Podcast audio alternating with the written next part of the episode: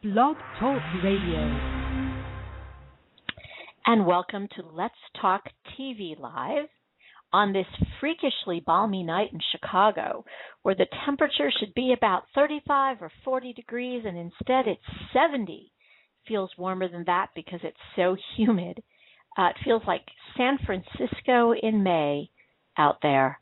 I'm Barbara Barnett, your host for tonight's show. I am co executive editor of Blogcritics Magazine, where I also serve as the senior TV and film editor.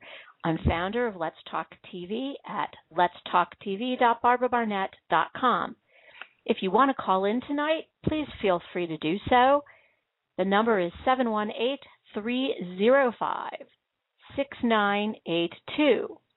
Or feel free to Skype in for sure. Um, we are averaging at this point way more than a thousand listens per week. We are up to more than 9,000 listeners in the eight weeks we've been on the air. This is our ninth episode, and it is really, really exciting to see how many people are listening. This last week's episode, despite all the technical issues we had um, in last week's show, we have had well over a thousand listens to it. I am just so thrilled. And just to remind you also, we now have a free app available for download, and the links are listed in the blurb for tonight's episode on Blog Talk Radio, as well as on the Let's Talk TV site. Um, or just go to iTunes and search Let's Talk TV or to play.google.com if you have an Android device and do the same. Thank you, our heart. It is amazing. I am absolutely blown away. By the way, the app was created for us by the wonderful Wireless One Marketing, who create affordable, great looking apps for anyone who needs one. He makes they make it affordable.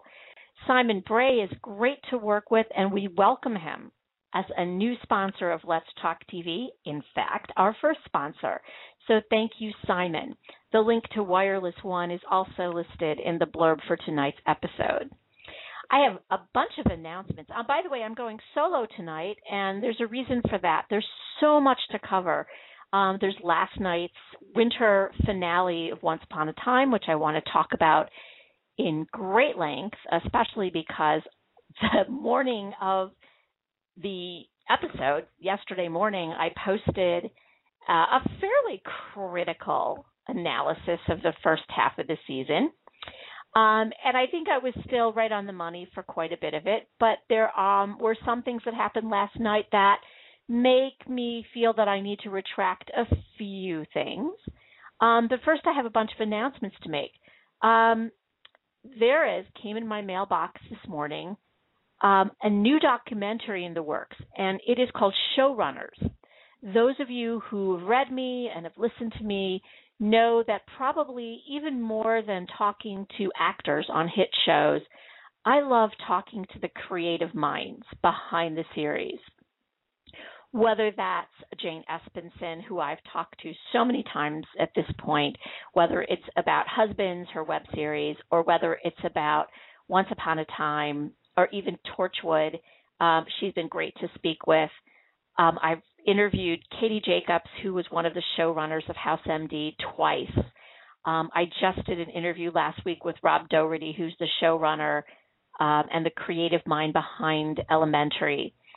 Um, I have interviewed executive producer writers on House, on Once, on so many other shows, and um, I always like getting into their heads a little bit, even arguing and debating. It's it's really where the creative energy of this wonderful golden age of TV that we're in. And there's a new documentary that's uh, in the works. There's a Kickstarter for it, and I and I posted the Kickstarter address um, in the chat room, and I'll post it up on my site after tonight's show but um, it is a documentary that actually looks inside this wonderful creative energy that's going on in Hollywood, small screen Hollywood these days. And the documentary features such talent as Joss Whedon, who we know from Buffy and Firefly and Lost and Alias, and um, I'm sorry, Buffy and Firefly. Ha! J.J. Abrams of Lost, Alias, Revolution. Um, of course, Damon Lindelof, Terrence Winter, Boardwalk Empire, Bill Prady of The Big Bang Theory, um, Kurt Sutter of Sons of Anarchy, Hart Hanson, Bones, Brain Trust. Uh, it goes on and on. Sean Ryan, um, Jane, of course, is involved with it. She's been showrunner on Buffy and on Caprica. David Shore um, of House, Ron D. Moore, Battlestar Galactica's uh, Brain Trust, et cetera, et cetera, et cetera. Um, so it looks like a great, great. Um, I love Joss Whedon stuff too, and Angel. Who could forget Angel? Uh, there are just so many uh, shows and so many of these showrunners involved in this documentary. But I wanted to point you to where you can find out more about it. Um, it's facebook.com forward slash showrunners. And that will get you to the Kickstarter and find out a little bit more information. This just came in my mailbox today. So I'm hoping to maybe get one or more of these guys or maybe the, the Sean, who is putting the um, documentary together, maybe to come up on the show. Uh, thanks, Heart, for putting that up on the on the uh, chat frame again. Um, but anyway, please do check them out. It's facebook.com forward slash showrunners. Um, those of you who know my house writing know that I wrote the book Chasing Zebras, which is a deep, hopefully insightful look at the first six seasons of House MD. The, the book ends there because it was published in 2010. Um, I have had the great delight to find out this week, or actually late last week, that the book has now come out in French translation. La chasse aux zebres. Oh, sorry, La chasse aux zèbres. My French is actually better than that. Um, it has the same cover as the English version, but I am told it's slightly different size and maybe it looks a little different inside. Of course, the language is different. It is also out in Spanish language. It has quite a different cover um, and in two colors and uh, it is coming out at some point in Russian as well.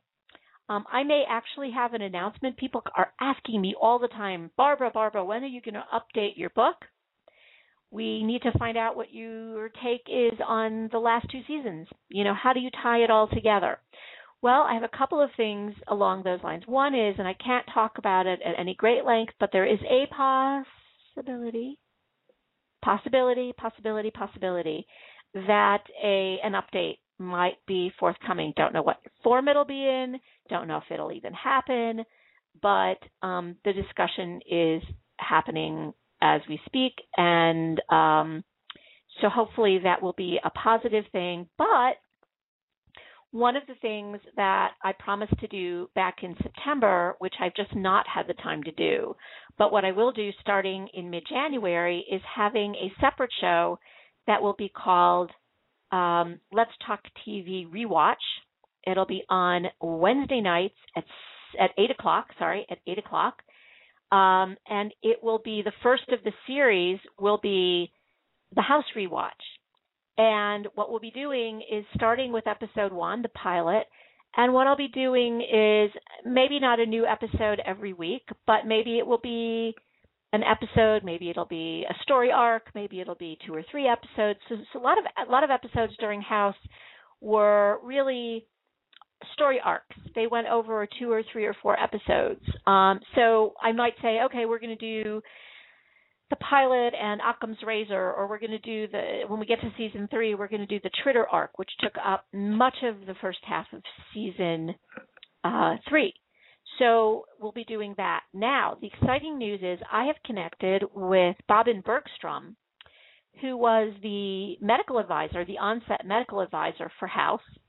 And um, she and I had a chat. Oh gosh, it might have been Friday. It might have been yesterday. I can't remember. I think it was Friday. We had a chat, and she has agreed to come on the show at least once, if not more, and to talk about a house and, you know, she told me that a lot of the house people are, you know, this is a tough transition after eight seasons um, to go away from something that's been part of their lives for such a long time.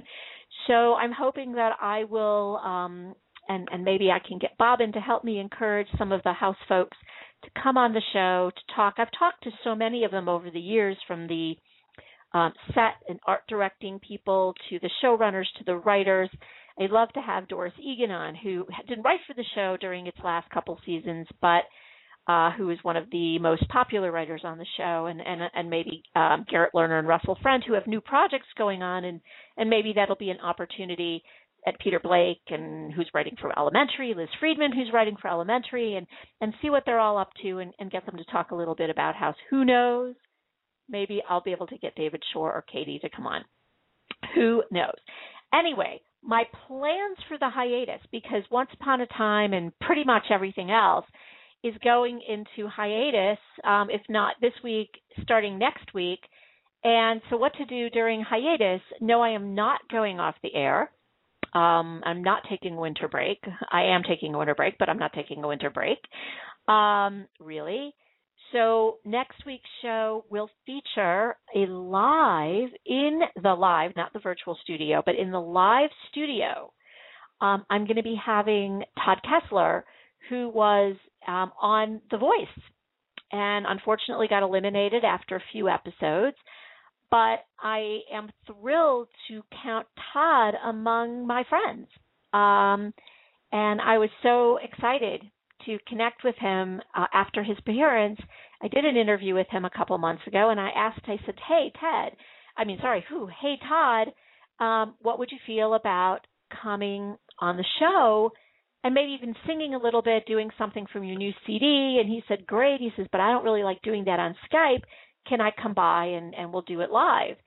And uh, he lives in the city. I live just outside the city. And um, so he is going to actually come to my studio next week. And uh, we've actually even sung together, I think. I sing in another life of mine. Um, I'm a professional singer. um, and I'm not in LA. I am not in LA. I am in Chicago. I am not in LA. Um, and so is Todd. Um, so that's the exciting thing. We're a small little creative community here in Chicago, and it's always fun to connect with people that way. Um, but that will be on the 19th, and maybe we'll even sing something together. Um, the 17th of December is a very special episode of Let's Talk TV. I will be having on Gareth Hughes, who is the founder of the Once Upon a Time, the UK Once Upon a Time fan site, Once Upon a Fan. They did in the in the fall. They did an, an incredible um, fundraiser for With Kids Glasgow, which is um, a charity that Robert Carlyle is a patron of. He's an ambassador for them. If any of you have ever seen the wonderful um, three part interview that With Kids Glasgow did with Robert Carlyle, it is fantastic and it is on uh, YouTube. And anyway, Gareth and the site did a wonderful um, a wonderful um, charity auction, and among the things that were auctioned off was the quote unquote infamous chipped cup from the Skin Deep episode last season, and there's a whole story to that, and and it's really quite lovely. Um, and it went for something like thirty five hundred pounds, something like that. Um, it was it, it brought in a huge amount of money for With Kids. Um, I am proud to say that I contributed my Comic Con press badge, press pass that I had autographed by the cast of Once Upon a Time. Um, almost everyone in the cast. Um, Carlyle wasn't at Comic Con this year, uh, so he didn't autograph it. Um, but Ad, Eddie and Adam and Josh Dallas and Emilie de Ravin, Lana Parrilla, uh, who might uh, Ginnifer Goodwin, all autographed my press pass, and so that went for several hundred dollars, which I was very gratified to see that go for that. So anyway, Gareth is going to be with us. The site has something like twelve thousand followers on uh, Facebook, which is incredible. I remember when their site got started, and Gareth and I started chatting back and forth with each other, and and I'm a supporter of that site, and he has always been a supporter of my writing about the show too. So it'll be great fun. He is in the UK, so for him, coming on my show means getting up in the middle of the night. And he is a really a sweetheart. He was supposed to be on the show last month, and um he had there were some personal things that came up that he couldn't make it. He couldn't make it, and we've been trying to make this work and he's been away and now he's back and so December 17th please make sure to tune in. Um, Gareth Hughes will be joining us. December 24th and 31st, Christmas Eve and New Year's Eve. Well, I'll tell you what I'm going to be doing Christmas Eve. I, on Christmas Eve, I'm going to be having Chinese food and going to see The Hobbit. My son is coming in from school. Um, and we've already we made those plans. Um, this is what Jews do on Christmas Eve and on Christmas. I I am Jewish, um, so I don't celebrate Christmas. I celebrate Hanukkah, although the two aren't necessarily equivalent holidays. Um, but what Jews do is they eat Chinese food and go to the movies. And so we're going to do that. We're going to go eat Chinese food. We're going to go to the movies. We're going to see The Hobbit. I'm really excited about that. It's been a tradition um, for Lord of the Rings since my son was a little, little, little child um, and could appreciate uh, Fellowship of the Ring. Um, it's been a Christmas Eve tradition in our house. So, um, on, and on New Year's Eve, well, huh, we're going to be hitting the town, probably going to see some jazz, drink some champagne. So I will not be broadcasting. I will be doing my shows that week on Wednesday night instead. So please mark your calendars Wednesday night and not Monday night. Okay. So I want to talk about Once Upon a Time. Um, it is now a winter hiatus. And as I said yesterday morning, uh, sorry, yesterday morning, yes, yesterday morning, I published a piece on my blog that was kind of critical of the show. Um, I said that I thought that splitting the timeline so that you have, uh, or sitting, splitting the settings, um, where you have um, the, the, fairy tale land ruins on one hand, you have fairy tale land, you have Storybrooke, and taking Emma and uh, Snow out of Storybrooke and putting them into this other place with Mulan and Aurora, I thought kind of diffused, you know, not defused, but diffused everything a little bit too much and there was several of the storylines, especially um, the storyline with Rumple and Belle, which I really love and many of you love, but it's not the only storyline. Really, I think kind of paid the price a little bit for that. Um, Mulan and Aurora being brand new characters um, were sort of plunked into our screen every week. Now, I realized why that they bothered me more than say we had Hook introduced this season. We had last season. We had August. We had Jefferson. We had all. We have a lot of new characters, and they've all been introduced in Cora. Um, they've all been introduced. They've all been incorporated into the story's fabric. What is it that was different about Mulan and Aurora that didn't fit for me? And I realized it. Cora connected to Regina, right? Her mother. Very, very important connection. Belle, a new character when she was introduced, has a connection with Rumple. Everyone's got a connection with Rumple, but she's got a connection with Rumple. Jefferson has a connection with Regina and with Emma well, not really with Emma because that's new, but she's got he's got a connection with Regina. Um, uh, who else? Did, oh, August, the stranger. August is Pinocchio, and he was introduced slowly, and he was introduced into Storybrooke, so that didn't bother me as much. But now we have Mulan and we have Aurora, and they were just sort of plunked into uh, uh into the story without having had previous connections with anyone else in our story. And I think that's what didn't quite work with me, for me. So, um, but so that that part of the criticism I think remains.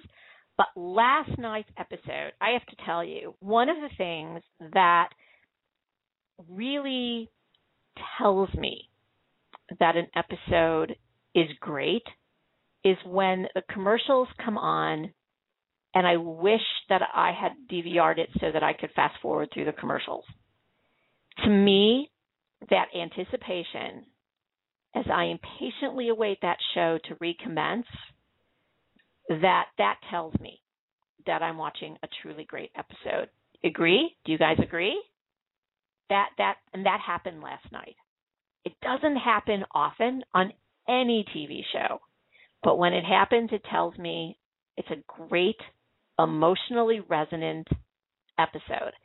And what I watch TV for, the TV shows that I watch, I watch for their emotional resonance, the characters, uh, how they resonate, the emotional impact that the stories have. Plot is almost secondary to me than having those characters interact within the universe that they're set.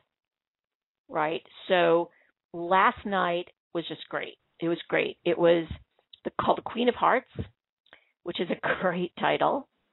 Um, the Queen of Hearts. You know, we have hearts. We hearts are a big part of the show, don't you think?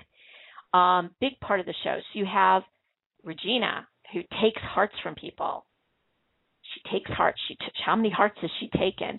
Cora takes hearts. Where did they learn how to take hearts? From Rumpelstiltskin, which is very interesting. Anyway, so last night's episode um, was really to me. I mean, you have, yeah, you know, R- Rumpelstiltskin was pretty mean. By the way, wow, Cora is the Queen of Hearts. Isn't that interesting?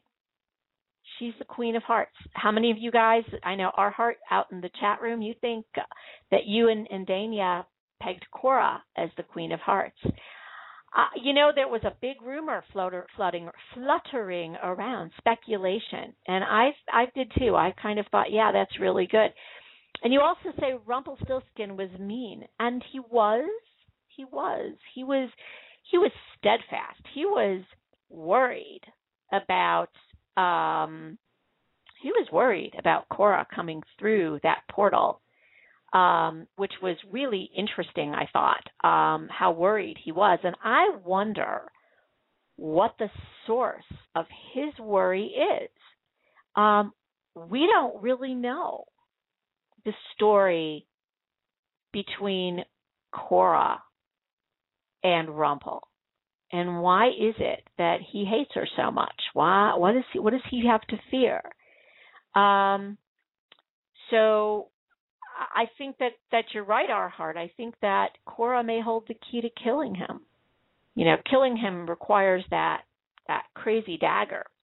Anyway, what I think it was what what I think was really really great last night is that it was less about the conflict between um, you have Cora, sorry, you have Cora and Hook on one side, right? You have Cora and Hook, really evil dudes. I mean, yeah, they we don't know them as well as we know our our evil guys, Regina and Rumpel, but their motivations we don't we don't understand what where they're coming from. So we have it's not really so much about the conflict between Cora and Hook on one hand and Regina and Rumpel on the other hand it is really, to me, so much more about the value and power of love.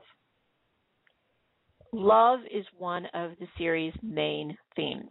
It is a major trope from the metaphor of hearts to love is the most powerful magic. I mean, the the connection between love and magic. Love is magic. Love makes miracles. Love makes magic.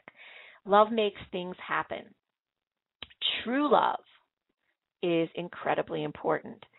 Um, so to me, that's really that's really the core of last night's episode, um, and it's explored from the diet really the completely opposite vantages of who are arguably arguably once upon a time's two most powerful magicians, Cora and Rumpel, and how they look at love.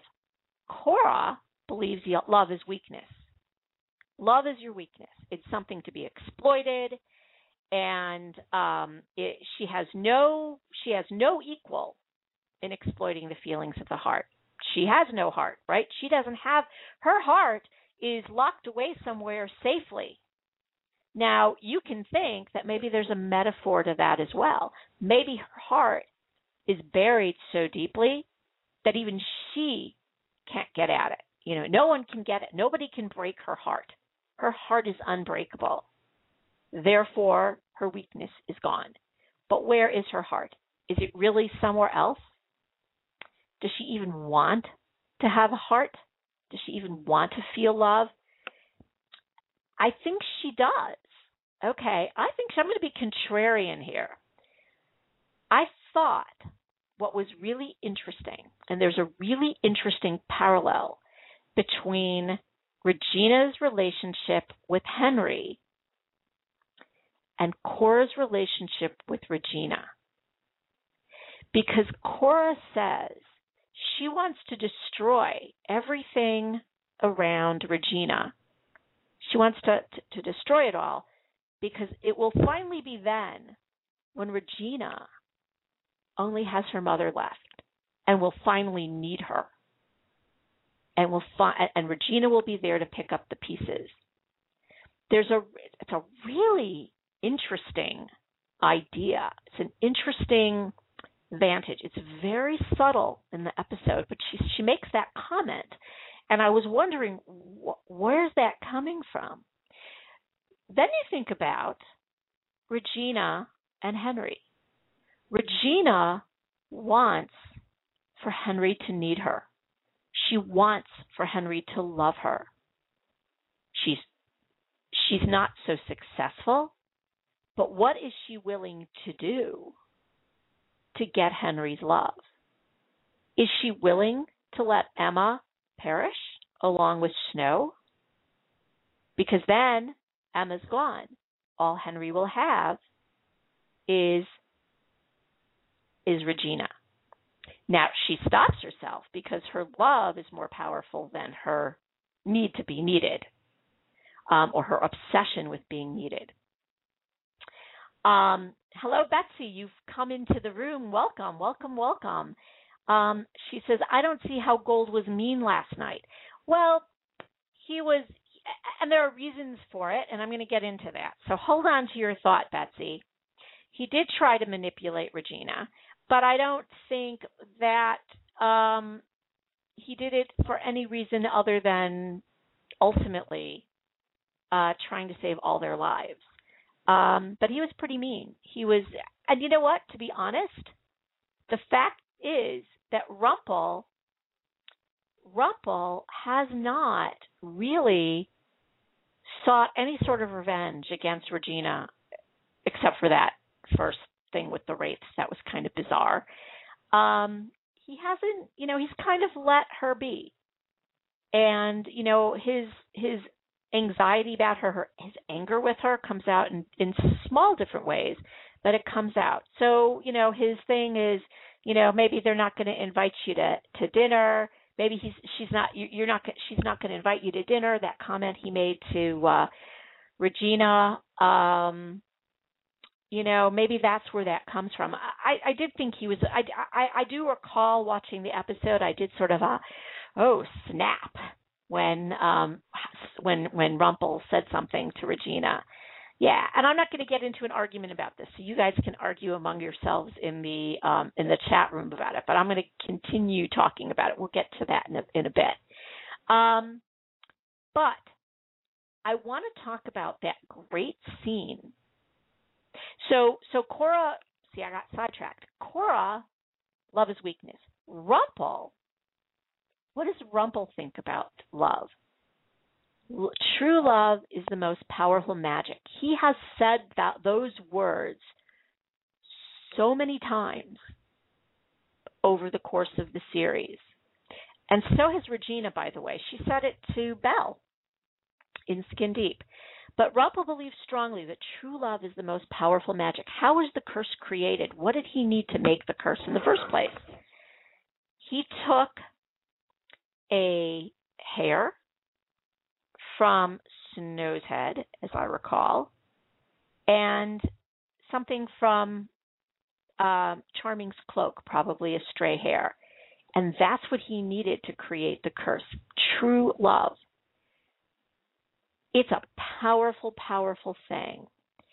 So, but as powerful as he is, and as much as he has manipulated the entire world in which all they dwell, he is really the puppet master here. He confesses that he didn't make Emma who she is, or give her the power that she has, that she's attributing to his touch. He tells her that she is powerful because she is the product of true love. Now, I have to wonder, I have to admit, I have to wonder if Rumple had suspected as much. It's possible.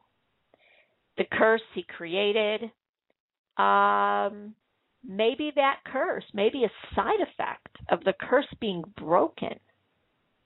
Again, going back to that product of love, that the original curse created by the DNA essentially of her parents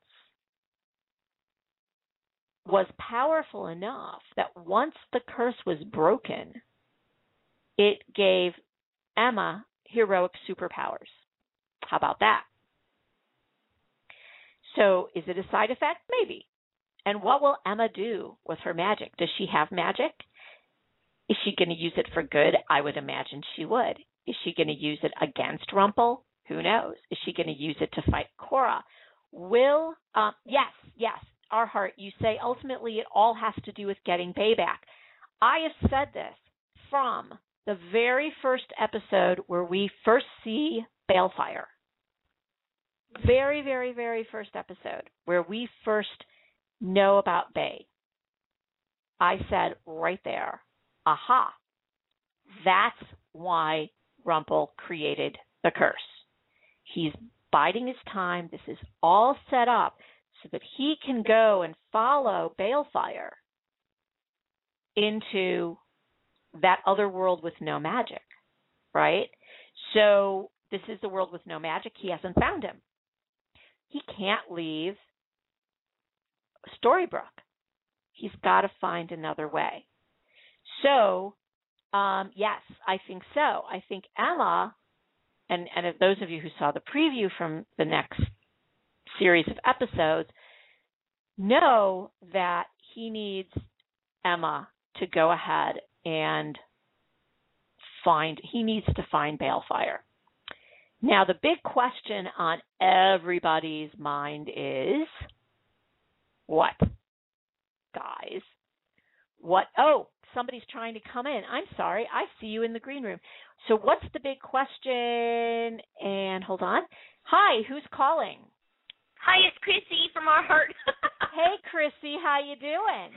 Okay, how are you? Good, I'm like, so, oh gosh, you know, I'm I'm I'm making your uh, chat box really busy over here. yeah, see, I'm trying to keep an eye on the chat box, and I'm trying to keep my attention on on actually broadcasting. My it's mind hard, has, huh? I'm usually pretty schizophrenic, so um. so, but I I just wanted to say I was also upset about like the first five minutes of the show when when Hook decides to bitch slap our girl Belle, I just about lost it. I was like, okay, that wasn't necessary. I don't understand why he did that. Because I I kind of want him to be not pure evil. I mean, he's so good looking. We can't have him be all evil. good looking, but you know what? See, I I'm I'm bizarre. I tend, yeah, he's he's almost like too pretty for me. He is, but yeah, I, I, I think that Disney. I think they they CGI'd him. That's my that's my theory because he's so gorgeous. I like anyway. tend to like the more hmm, how shall we put this? Um weathered, tormented heroes or anti-heroes. So I, I'm not so keen into Hook. I'm okay with him being like a out and out. I could use other words, but I was told this afternoon by a couple of my students that they are listening in to my radio show about pressure. Oh it, Lord. them I teach after school after school class and uh, a, a religious studies class, and they were trying to make up a theme song for me. So yeah, much studying. No kidding. That's very cool. One of the things I was kind of keen on because there's so much to talk about. Um, is the whole episode last night with the beauty of it, the the brilliance mm-hmm. of the mm-hmm. episode, is we circle back to Rumple's imprisonment. Yes, that was epic. To the pilot and his cell and the understanding. See, those of us who remember, right, Price of Gold, Cinderella episode with the lovely right. Schram, who has been on our show. Um, we know, you know, a lot of us are like, well, you know, did he really know what he was getting himself into? Did he walk right. into signing that document with that quill, knowing full well that he was going to be imprisoned? Of course he did. Right. And he said he's he is exactly where he wanted to be. I love that line too. It was perfect because he he just was like, "Oh, that's all right. They can keep me here as long as they want. I will eventually get what I want." I mean, that's his mindset through this whole thing. And I thought it was brilliant. I mean, the minute I saw the scroll and the ink and everything, I'm like, "Just it's it's the ink, it's the ink." you know, I'm like figure it out, figure it out. But it was just it's brilliant how they do that. And I love how they go you know go back to the beginning and they do these other flashbacks and things it just it just makes the story and i love the fact that we finally figured out or real or found out why or how part of fairy tale land was not affected by the curse that was right. cool too right which is yeah, how that was like right right right i really i really love. I, I really think that, and I'm, and although I'm beginning to wonder, it was always my opinion watching the pilot, and I love the pilot episode. I love the pilot episode.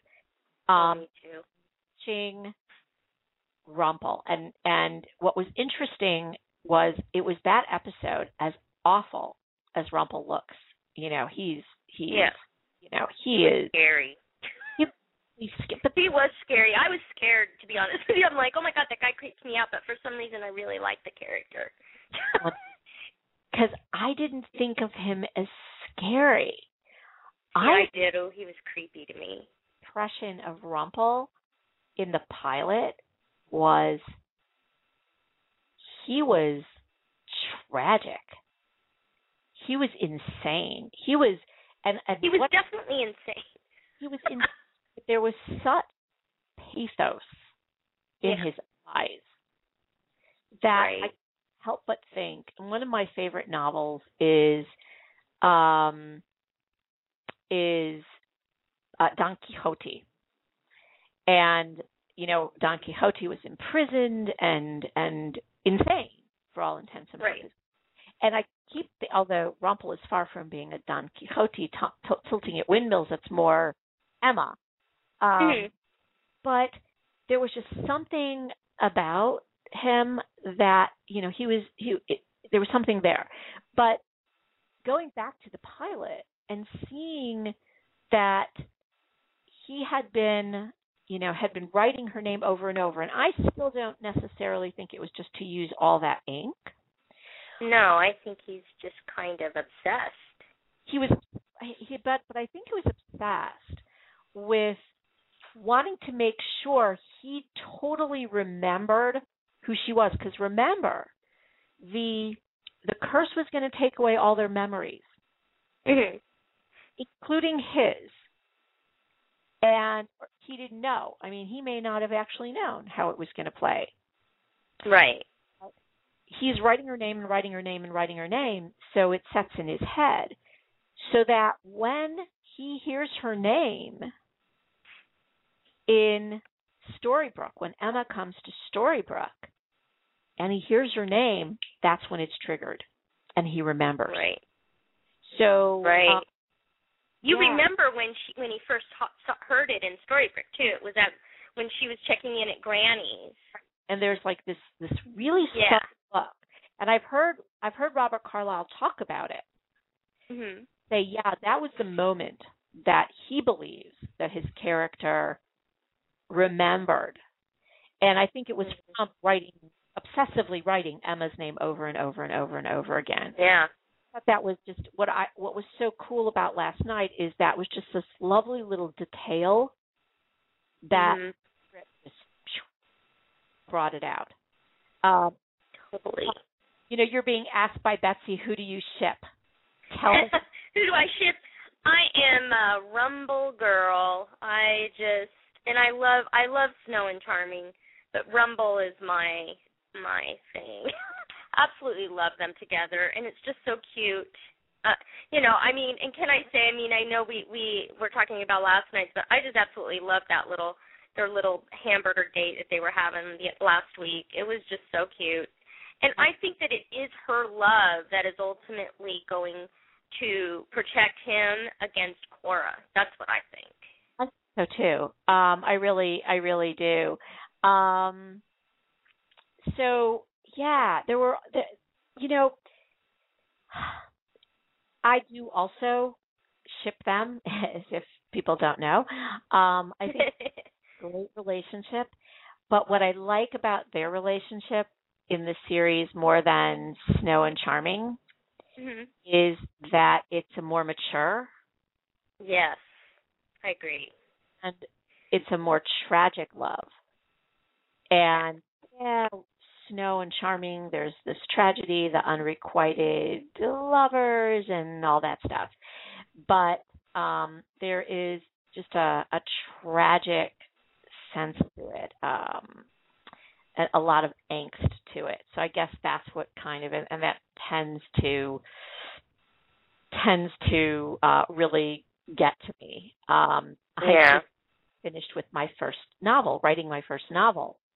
And Oh, congratulations! Exciting. finished it on NaNoWriMo on National Novel Writing Month. And um, I, I'm really excited. It is about, it's going to be when it's completely finished, about 80,000 words. And the central relationship in the novel, and it's not really necessarily a romance novel, um, but the central relationship in the novel is very tragic. It's very mature, very tragic. So, um, you know, Betsy says, you know, it's it's a teen like a teen romance between Snow and Charming, and in a lot of ways it is. I agree with that. So I also want to make mention that we also get another little callback to an, a season one episode with uh, the episode "Whatever Happened to Frederick." We oh, return yeah, that's right. Lake Nostos um, has its origin in Homeric writing, you know, the Odyssey. And um, do you know? Are you familiar with Lake Nostos? Nostos No, I'm not actually. for Odysseus um, had actually presented, like in whatever happened to Frederick, the sirens who were there and Mhm. prevented mhm. Odysseus's safe journey, safe return. Mhm. uh, were the challenge to him, just like they had been to Charming in whatever happened to Frederick. But um, Nostos is Greek for the pathway home, the journey home. Oh, okay. Yeah, cool. So here you have this lovely lake, Nostos, and and the and the reflection back on here we are in myth- not mythology, but you know it is mythology. It's Greek mythology, and you have so many uh, references to Greek mythology already in the series anyway. But this is just lovely um, reference, a permanent reference, because Lake Nostos is this actual fixture. That's Right. yeah, your favorite story of all time. Did you get the little reference to Lake Nostos? Um, Yes. And uh, Cool. yeah. Um, so yeah, so it is the pathway home here. It is not the challenge. The sirens aren't there, and it is truly the portal to uh, return to things that are lost, which is kind of cool. Yeah. Um, speaking of which, speaking of portals, somebody tweeted to me last night, um, but I don't remember who it was, that said, um, "Yeah, all those portals rem- remind me a little bit of Stargate. they, they are sort of like, I didn't even think of that. you know, you that's true. And, and- I only watched a little bit of that show. I didn't watch a lot. I wasn't like a diehard Stargate person. but- I would have Stargate, uh, SG One or SG Atlantis. I, they're a little bit too me, you know, with my dark, you know, I like dark fantasy Yeah. and stuff and serious dark and angsty things. And so uh, Stargate Universe was just like, okay, right, that's right up my alley. Uh, it's a great show. You should watch it. Carlyle is the Mm. star. So if you like Carlyle, Oh, really? I didn't know that. Oh my god. All right, that's my new new project. Along top, with my others. it's an it's an ensemble show, but he's the top line uh, actor in the series, and he is a pivotal character. He plays Dr. Nicholas Rush, who is um, a uh, somewhat Machiavellian um, character whose hmm. whose, whose mantra is doing things for the greater good, and whether that means the greater good means hurting people in the process or whatever. He- He has his own tragic background. His wife is dead. He's got all this, Oh my gosh. this baggage, and and uh, he's just great. he's just Oh, I'm gonna have to see that then for sure. so. Well, I yeah. like all that stuff normally. I just, I, I mean, I've just been watching so many other things that you know kind of slipped by me. But geez, I'll watch it if he's in it for sure. I'll make a point to do it. In other words, so, Chrissy and Chrissy, this is your assignment for winter break. I know. There you go. there are, there are only 40 episodes. And um, one of the things that I am going to be doing during winter break, winter hiatus, is I'm going to be doing two series, two episodes that are about Stargate Universe. Oh, okay. Season one, and one will be on season two. I'm not going to do a full blown rewatch, um, but uh, yeah, and I've been actually writing um, retroactive episodes review to the show, re- episode reviews to the show. Uh, That's cool. And on my on my Let's Talk TV blog. So Yeah, I'm thinking I got okay. So when are those shows? So I'll start watching so I can talk about it at least. toward the end, probably right after New Year's, right right after Okay. uh, right after New Year's, I'll do two weeks of Stargate Universe, and Cool. um, they are on. You can get them on Netflix. Um, you can get them on Yeah, Hulu. and I have Netflix. Amazon, so You can get it on Hulu too. I believe you can get them on Hulu also. So you yeah, they're really readily available, inexpensively available, and if you have a Netflix account, they're free. I think I if you do. have an Amazon Prime account, they're free on Amazon.com. So Oh, okay. um, you know, they're they're available uh pretty easily. Um, so yeah, I'm going to do uh, uh, an SGU couple of episodes.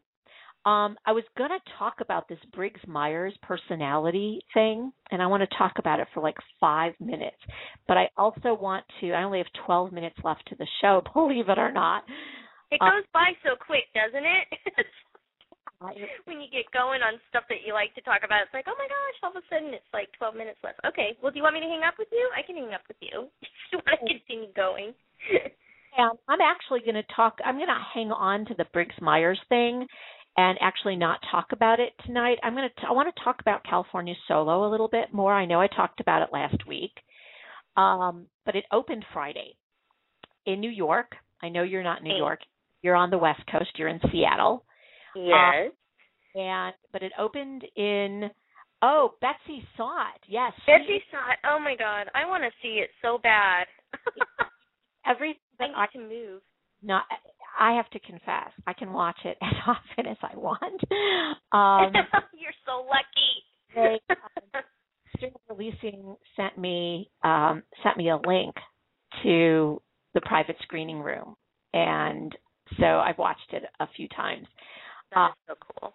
So I am I am definitely uh spoiled and it is everything like I've not shared. Of course, we have to sign all kinds of things not to share with anybody and, and I did not Right. um, and you just you just can't. Um, Yeah. So, um, what's your review of the movie? She says, I went to New York City to see it. That is the power of Bobby. It was a wonderful, unusual little movie, truly a character study. And one of the things that I didn't say last week because it hadn't come out yet, but the reviews for this for the movie were fantastic. I mean, they were really, really stunning. Um, the New York Times um, gave it a stunning review. Um, uh, Entertainment Weekly gave it a B. Uh, uh, even people who had quibbles with the movie itself, um, reviewers Mhm. quibbles with the movie itself, um, said the movie is is watchable and everybody should see it, if only to watch uh, what a lot of people are calling really the performance of the year. Wow. I can't wait to see. I hope that they put it out here. I'm surprised that they don't release it in Seattle because Seattle has a, a a rich, you know, film history out here. I'm surprised they they haven't actually I think done like a screening here or something. in LA on Friday, on the 7th. Um, I don't know if that's Friday or not, but it's opening in LA on the 7th, and then the week after that, it's opening in San Diego and San Francisco. And I'm guessing that it's going to open wider after that. So, what I want people to do is please make sure to kind of lobby your uh, local land okay. cinema or art house cinema. It's not it's not a movie that's ever going to end up at the Regal or at the AMC.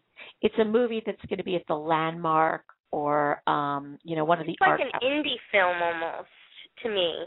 That's sort of what I look Yeah. at it as. Very one of the things that Carlyle is known for. Throughout his career is um that uh is is for really micro budget movies and um independent films. And a lot of his movies just have not been seen widely. And I, I know that he had done a couple of movies in 2008 one was called Summer which by the way is available now on Netflix. It hadn't even been available in the US at all until a, a couple of months ago um Oh, okay. On Netflix? it's on Netflix it's called Summer Oh, okay. I'll And check that out. considers to be his best performance that he's ever done. Wow.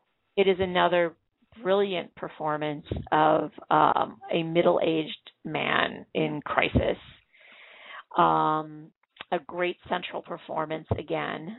Um, and he did another movie called I Know You Know, which is not available um, in the U.S. at all. And I've Okay. not um, found any way to get. I, I have the British, the UK version of it, so you can get it Mhm. from Amazon.com UK if you have a player that'll let you play it. Oh, okay. I You think I do have that actually. If you're a Prime thing, a Prime member, I think you can, can't you?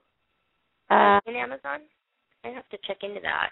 you can't you can't get this movie because it's a UK movie only. A, But I could play it You could- somehow. no, you can't. It's not available that way. But you can. I mean, you can buy it and then just play it on your Yeah. on on a DVD player. That will allow you to play Region Two DVDs. Oh, Um, okay. uh, Betsy is saying uh, "Go Now," which is another movie that's not available anywhere. they need to start releasing them because Yeah. I think I mean they'd be surprised at how many of us are out here willing to, you know, buy them or whatever. You know. It was a movie he did in the mid 90s. I think it was 95 or 96. It was before the Full Monty. And Mm. he plays a guy, kind of a regular guy, who ha- gets multiple sclerosis. Oh, okay. It is it's another great central performance. Um, he's a truly a character actor, so that's another one that you should absolutely see if you can find. I will not say that you should torrent it, but if you torrent, you, can.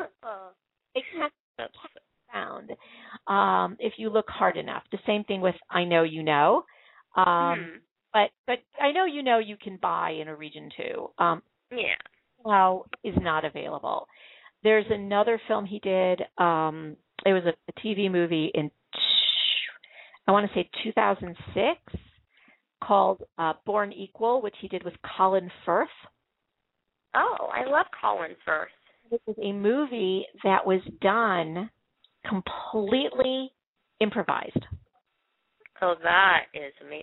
That really shows their uh talent off when you can do that. Well, he's known You know. I mean, he's he's a student of Ken Loach, and Ken Loach, Wow. improviser of the, you know, Yeah. he never showed script to anybody. I mean, it, it Wow. and so that is is great. And then um, Betsy is also suggesting the Mighty Celt or the Mighty Celt, Mhm. the Celt Mhm. which is the movie he starred in with Gillian Anderson. Oh, um, I didn't know he did a movie with her. Oh my gosh. That you can get um, on Amazon Prime. It is available here. It was on Netflix for a while, but it's not anymore. But you can rent it from Netflix on DVD. I- I just stream on Netflix. Uh, so that was, good. of course, the Full Monty um, was great. Um, Oh, I did see the full Monty. That was just that was hilarious. I absolutely love that movie. There's another little tiny movie that he did with Marisa Tomei and Sean Astin was in it called Marilyn Hotchkiss Ballroom Dance and Charm School. And the movie itself wasn't the greatest. Oh, and John Goodman is in it too. Um, it's not the greatest movie. Um, there are parts of it that, to be honest, they're actually black and white parts of it. Um, oh. just don't work at all, but um so much of it does. It's it's a great again, a great character study thing. So, um you know, those are those are some movies. I wasn't going to go and do this list of Robert Carlyle movies because I think I did one a few weeks ago. Yeah. this was a different list of, of stuff, I suppose. Um, and of course, if you want to see very young Robert Carlyle, go and ah, sh- I was just going to say that Betsy just said Hamish Macbeth. So I was just really Robert Carlyle. Actually, it was around the time of uh, the Full Monty, um, mid '90s. Um, you know, go and, and buy Hamish Macbeth. Uh, it's, it was three seasons mhm. is really, really quite funny and silly and very light and it's fluffy. It's probably the fluffiest thing that he's ever done, the least serious role he's ever had, I think. Um, Wow. and it's and it's a it's great fun and and it takes place in the Highlands and uh it, you know what Betsy was saying that Danny Boyle direct it wasn't the same Danny Boyle this was Daniel Boyle and he's actually not Danny Boyle of Slumdog Millionaire fame and Trainspotting fame and and the guy who directed the um the opening ceremonies at at the Olympics this was a different Daniel Boyle so you know, it's it's a common a common mistake. These are different different guys, uh, both contemporaries and both doing their thing at exactly the same time, but and both working with Robert Carlyle. So, but they're different people altogether, um, as far as I know. Um, but that's okay. You know, it's a common common mistake, Betsy. No no no worries. Um, yes, it was here as Betsy points out, there were some tragic moments. There's a, an episode in season two, Mhm. two episodes, back to back episodes, um, called um, Radio Lochdubh, which is the place it takes place in, is Lochdubh, Scotland, in the uh, Highlands. And Uh-huh. the following episode, which is called um, No Man is an Island. And it they are probably the two most tragic episodes entire series. And um love both I think those are the two best episodes in the entire series. Um and, Wow. Really the only two really really serious ones although there are some other serious ones. The finale of the third season is also pretty serious um and has to do with the stone of destiny which is another movie um altogether. Uh but yeah so there's there's good stuff um and betsy um is definitely suggesting hamish macbeth. Um, I want to close out my show tonight. Wow, I can't believe we're down to the last 49 seconds. Know. It goes quick, huh? I do make mention of the fact that our show is sponsored by Wireless One Marketing, who created our wonderful Let's Talk TV app, which is available on iTunes and available on play.google.com. And if you just if you just do a search on Let's Talk TV, you'll find it. It's a free download. Uh, Simon Bray is great to work with. So if you need an app for your business or for whatever else, they're great to work with and extremely affordable. Awesome. I'll be contacting him for sure. Oh. so thank you for that. Definitely could use an app too. So I want to say thank you to our heart, to Chrissy for stopping by, and Betsy for You're being in that room. you're welcome. Thank you for having me. and we'll see you all next week. Take care. Right. Bye.